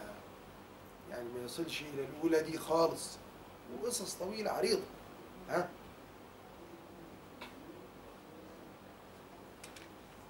معلش خاص مع صح صحة. صحة. آه مظبوط. دينا صحة. بتاكل لحم الخضروات الصحة ها خس خاص آه تمام كده الرسول مع هذا اكتفى بواحد صلوات ربي وسلامه بدأ يعدد يعدد ليه رجل شهواني مش معقول يسيب سنوات القوة والفتوة دي ويجي يعدد بعد ما وصل 52 إذا لابد من حكمة إيه الحكمة؟ واحد تزوج النبي بعض نسائه لحكمة تشريعية زي زواج زينب بنت جحش دي. هو كانت الحكم هينفذ إلا إذا تزوج النبي صلى الله عليه وسلم السيدة زينب. لابد أن يتزوجها لابد حتى ينفذ الحكم وحتى يبطل التبني. لابد أن يتزوج السيدة زينب. ما ينفعش واحدة غيرها. يبقى دي حكمة إيه؟ حكمة حكمة تشريعية اثنين تزوج النبي صلى الله عليه وسلم بعض نسائه لحكمة تربوية أو لغرض اجتماعي إيه الغرض الاجتماعي؟ سيدة أم سلمة مات زوجها أبو سلمة في معركة من المعارك فتزوجها رسول الله وضمها إلى نسائه صلى الله عليه وآله وسلم دي تعطينا إيه؟ نساء المجاهدين لو مات جوزها مش هتكون في العراء ده الذي سيتزوجها وسيحميها هو أسعد الخلق. صلوات ربي وسلامه. سيدة أم سلمة. تزوج النبي صلى الله عليه وسلم بعض نسائه لحكمة تربوية. مسلمين. السيدة صفية لما أسرت قالت له أنا سيدة قومي ولن أكون إلا طبعا هي قالت الكلام ده لأشياء أخرى. اللي هي الرسول رايح معركة رأت أن القمر سقط من السماء في حجرها. مين يا إيه؟ السيدة صفية اليهودية أو الإسرائيلية. السيدة صفية بنت حيي. فقالت لموسى قالت له أنا شايفة رؤيا أنا شايفة إيه؟ أنا شايفة إن القمر سقط في الحجر إجرى منها علقة ولا أتريدين الرجل يا عاهرة. فهم من الرؤيا أنها ستصير زوجة لسيدنا رسول ما أنت عارف إن هو أمر.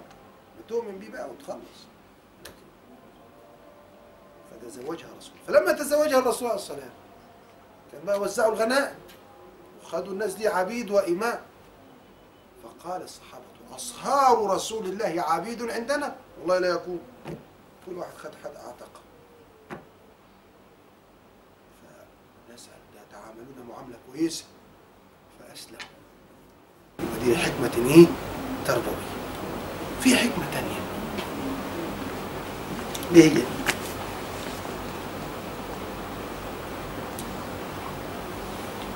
إنه دي قالها الشيخ محمد رشيد رضا في كتاب مهم جدا اسمه نداء إلى الجنس اللطيف. بيقول إيه؟ بيقول الرسول عليه الصلاة والسلام قدوة للرجل والمرأة على حد سواء. أليس كذلك؟ قدوة للرجل والمرأة. الذي نقل لنا جانب القدوة من حياته فيما يخص الرجل آلاف الصحابة. الصحابي ده رأيت رسول كذا رأيت رسول كذا كده كده آلاف الصحابة. كل واحد رأى شيء نقله. سمع شيء نقله. رأى شيئا نقله. سمع شيئا نقله طيب من الذي ينقل لنا جانب القدوة في حياته فيما يخص المرأة؟ امرأة واحدة لا تكفي. امرأة واحدة لا تكفي. فتزوج النبي أكثر من امرأة ليكن رضي الله عنهن بمثابة مراكز وعظ وإرشاد للمرأة أي واحدة من المسلمات يعن لها شيء تذهب إلى السيدة عائشة. لم تجدها تروح لأم سلمة لم تجدها تروح لغيرها إلى أن تجد الإجابة الشافية عند واحدة من أمهاتها هذا هو. والدليل على ذلك.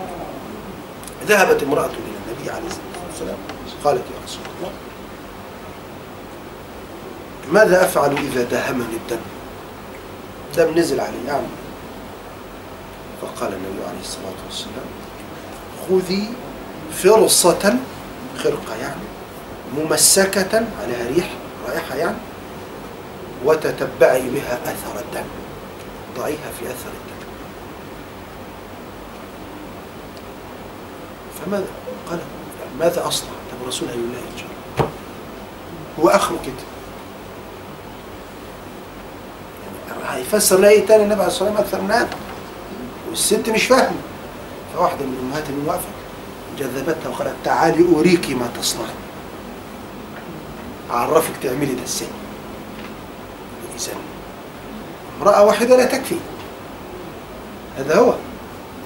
امرأة واحدة لا تكفي. فكان كل واحدة من زوجاته صلى الله عليه وسلم.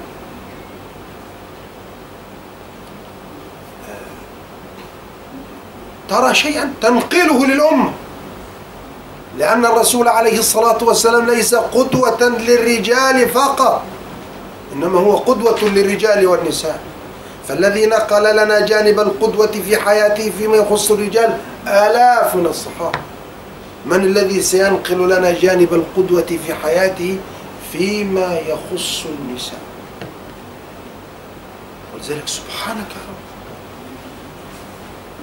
شو ربنا سبحانه وتعالى يبين هذه الحكم؟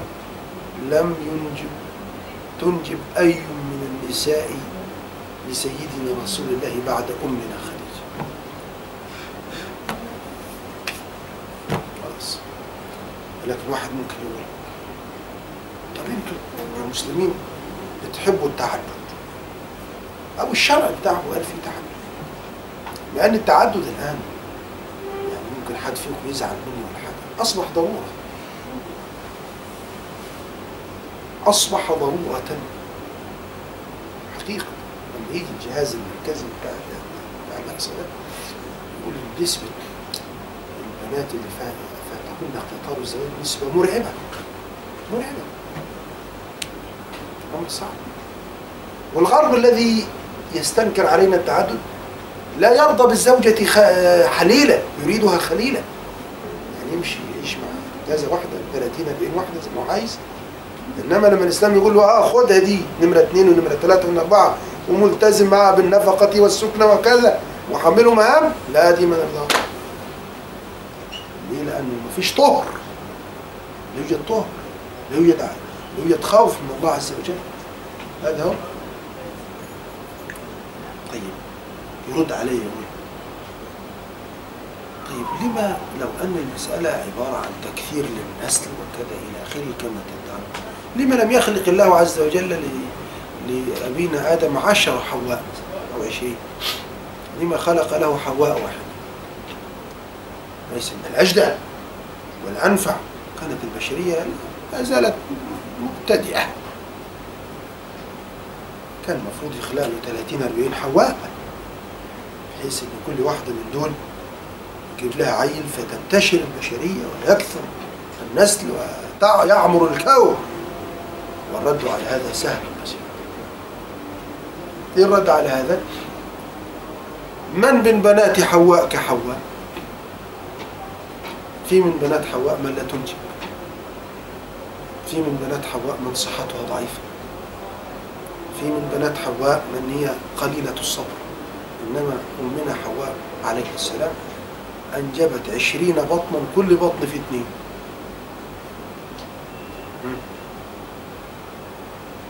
كل بطن في اثنين عمل إيش تخلف طب مين من بنات حواء من تستطيع أن تفعل ذلك؟ خلاص. يعني ممكن لو كان في الماضي القريب أو الماضي البعيد عشان كانت الصحة سليمة كان ممكن يحدث هذا للبعض النساء يجيب مثلا عشر أولاد خمستاشر يعني يجيب مثلا. إنما الآن للضعف في الصحة العامة بالنسبة للنساء وللرجال أيضا. خلاص. هو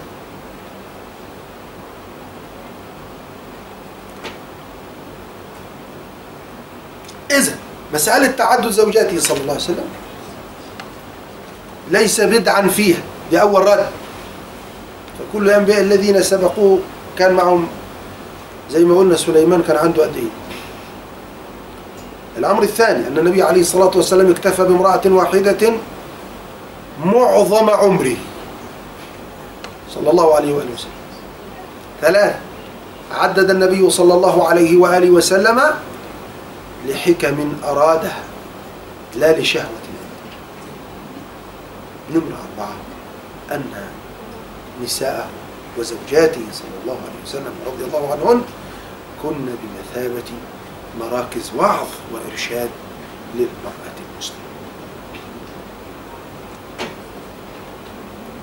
صلى الله وسلم وبارك على سيدنا رسول الله وذلك في واحدة باحثة إيطالية اسمها لورا فليجري. الرسول في هذا السن ليه بيتزوج هو أراد أن يكرم المرأة. يريد أن يكرمها وذلك هذه كان مثال لو واحد عنده بنت عندها 15 سنة وهي آية من آيات الله في الجمال. وجاءها ملك من الملوك المخلعين دول عاوز يتجوزها أبوها هيرفض قطعا لا. هي نفسها البنت هترفض. قطعا لا. لما؟ لأنها بترى أن هذا تكريم لها لأنها بأي حكم سيحكم فيه الزمن ستكون زوجة ملك. طب أيهما أولى؟ أن تكون زوجة ملك أم أن تكون زوجة نبي؟ مش نبي أي نبي. م? ده سيد الأنبياء والمرسلين. إذا كما قالت هذه الباحثة إن زواج النبي صلى الله عليه وسلم كان تكريما للمرأة. تكريم. الراجل بتاع مؤسس السعودية دي اسمه عبد العزيز ده اتجوز 65 امرأة الحكمة السياسية الس- الأمر سياسي طبعا. جوز امرأة يدخل بها تحمل منه ويطلعها ويخرج. يقوم القبائل تجمعت عليه. من كل قبيلة عندهم ابن من الملك. ففي يوم من الأيام هيصل إلى السلطة دماغ. دماغ. آه طبعا. ده اللي حصل. نعمل كده في مصر. ها؟ وذلك العيلة المالكة دي 7000 أمير. يعني أحفاده فادي عبد العزيز يزيد عن 7000 ولاده اللي من صلبه لسه ما خلصوش. في ستة ولا سبعة لسه ما ماتوش إذا مسألة التعدد هذه وبعدين اقرأوا اقروا كده دايما في الأوراق السرية أو النساء في حياة الزعماء شوف من أي زعيم في العالم اكتفى بامرأة واحدة أي زعيم اكتفى بامرأة تلاقي كل واحد بقى الخليلات والحليلات. أما سيدنا رسول الله صلى الله عليه وسلم فليس في حياته أوراق مطوية كل واحد من الزعماء في في حياته أوراق مطوية. لتفتح بعد لما بعد فترة من الزمن. حياته واضحة. تزوج في وضح النهار حتى الحضارات في نفس العصر كانوا بيعملوا أفحش من ذلك يعني. لا لا لا ما بتحكيش. ما بتحكيش. المرأة كانت بتوال ده كان بيستاء المرأة لا لا ليست المرأة مخلوقا أصلا مكرما. إنما الإسلام عشان الناس اللي بيقول ظلم المرأة وما ظلمش المرأة ظلم المرأة. ربنا سبحانه وتعالى قال من عمل صالحا من ذكر أنثى وهو مؤمن. فلنحيينه حياة طيبة المرأة كانت جزء من المتاع. راجل يموت يسيب امرأته ابنه يرث أبوه كما يرث المال. جزء من المال أصبحت ترث. أصبحت لها ذمة مالية. أصبحت لها إرادة. محدش يجوزها حد غصب عنها. الحضاره اليونانيه يا شيخ كان ما بيعتبروش المرأة آه، إنسان ما ملهاش حق التصويت في ال- الانتخابات أو كده. هو الحضارة الحديثة والرق اللي أنت شايفه في المرأة ده الرق انها تخرج تصير سلعة. أليس أسوأ من هذا الذي تبقى تكون تكون الشرع الشريف جعل المرأة في أعلى الرسول لما لما يقول في في آخر خطبة في الخطبة الوداع استوصوا بالنساء خيرا. ده سيدنا محمد صلى الله عليه وسلم. وأن لا يكرمهن إلا كريم؟ ولا يهينهن إلا لئيم؟ أنت ليس من الرجولة ولا من الشهامة ولا من الجدعنة. أنك أنت تظلم امرأة ربنا سبحانه وتعالى جعلها عندك أسيرة ليس من, من الإسلام في شيء. لا يكرمهن إلا كريم ولا يهينهن إلا لئيم. والآيات والأحاديث متوافرة على هذا إنما يجي بعض الناس يقولوا الإسلام ظلم المرأة لما يطلع ال- الأخ اللي بيتكلم يقول لك الميراث ومش- المرأة كانت المرأة كانت بتور بتورث. هي نفسها بتكون جزء من الميراث أصبحت ترث بس الميراث له حكمة. ملوش علاقة بالذكورة ولا بالأنوثة. ربنا ما قالش يوصيكم الله في الوارثين قال يوصيكم الله في أولادكم. إنما لما يقول مات وترك ابنا وأبا. الأب بياخد السدس والابن بياخد خمس أسداس الباقي. طب ما ده راجل وده راجل. مات وترك أبا أما وبنتا. البنت بتاخد النص والأم بتاخد السدس. طب ما دي امرأة ودي امرأة. مات وترك. بنتين وأم وأب. البنتين ياخدوا التلتين والأم تاخد السدس والأب ياخد السدس. إذا كل بنت أخذت ضعف جدها. يعني دي بنت وده. راجل. مش ده الإسلام؟ إنما فلسفة الميراث تنحصر في أمرين. درجة القرابة من المتوفى مش علاقة بالذكورة ولا بالأنوثة درجة القرابة؟ اثنين موقع الجيل الوارث. مات وترك ابنا وابا آه الأب يأخذ السدس. ليه؟ لأنه أبعد عن المتوفى. فهو أصل له. إنما الابن فرع عن المتوفى. الأب مدبر عن الحياة. الإبن مقبل على الحياة. دي فلسفة الإسلام. هذا هو دينه. إنما بيقول لك آه ده الب- البنت الواد بياخد ضعف البنت. آه ما ياخد ضعف البنت. بعيدا عن الأحكام ده أمر الله ننفذه بس الحكمة يعني. لما نيجي للحكمه هي في كفالة ابيه مات أبوه. في كفالة اخيها ده هو. يصرف عليها ويحميه. طب ما تزوجت في كفالة زوجها. والمبلغ اللي خدته محطوط ما ما تمسش لا بالكلب ولا إنما التزامات وناهيك عن هذا كله. هذا أمر الله. لازم نحن ننفذه. لذلك مسائل الميراث كلها. لا تزيد المرأة على الر- لا يزيد الرجل على المرأة إلا في أربعة أربع مسائل. بقية المسائل إما مساوية وإما أعلى وإما ترث المرأة ولا يرث الرجل. ليه؟ لأن دي فلسفة متكاملة وليست نظرة جزئية لشيء وإذا مسألة تعدد زوجات الرسول عليه الصلاة والسلام كانت لحكم أرادها الله. بعض الحكم ذكرناها وبعد كده إن شاء الله في اللقاء القادم نتكلم في هذه المسألة بعمق أكثر. حتى يتعرف الناس أن القرآن الذي نزل على سيدنا محمد تناول حياته الخاصة. تناول حياته الخاصة. وأي واحد فينا لو كان زعيم مثلا لا يحب أن تنشر حياته الخاصة. ولكن حياة النبي الخاصة تشريع لهذه لبيان خصوصيته في بعض الأحكام ولبيان مساواته لأمته في هذا وصل اللهم وسلم وبارك على سيدنا محمد أي سؤال؟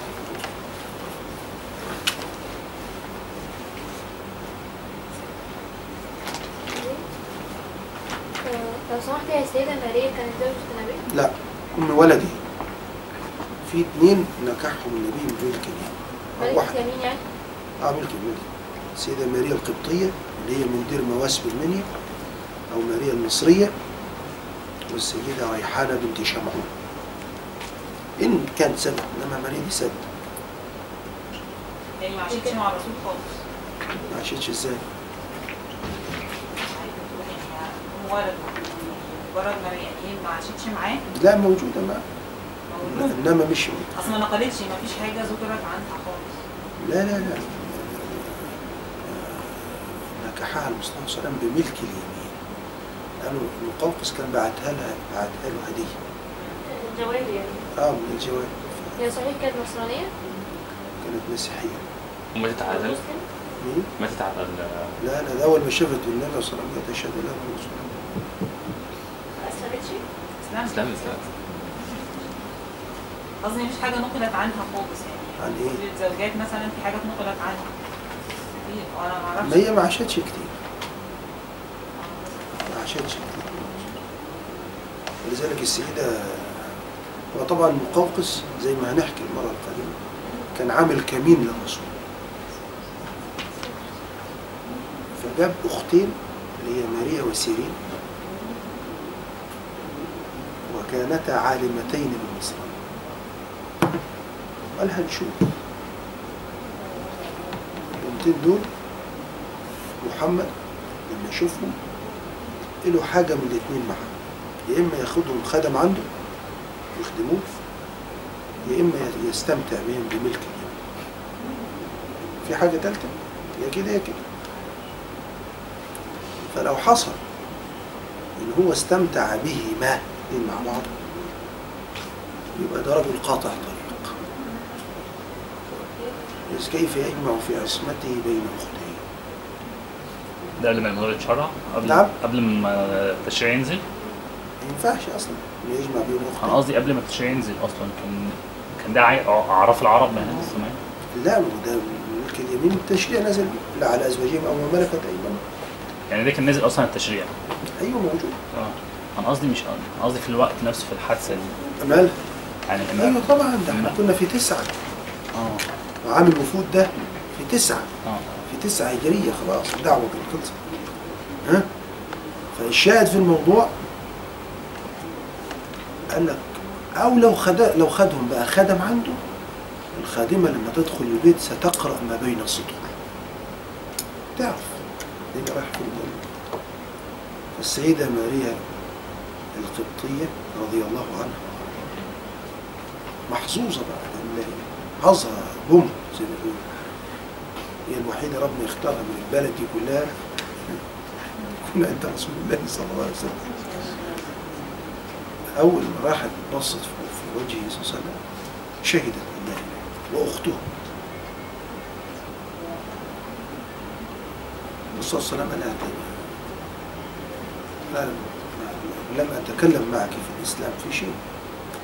فقالت يا نبي الله جاء رجالك بي في رحلة طويلة. طلع علينا فيها نهار وأظلم علينا فيها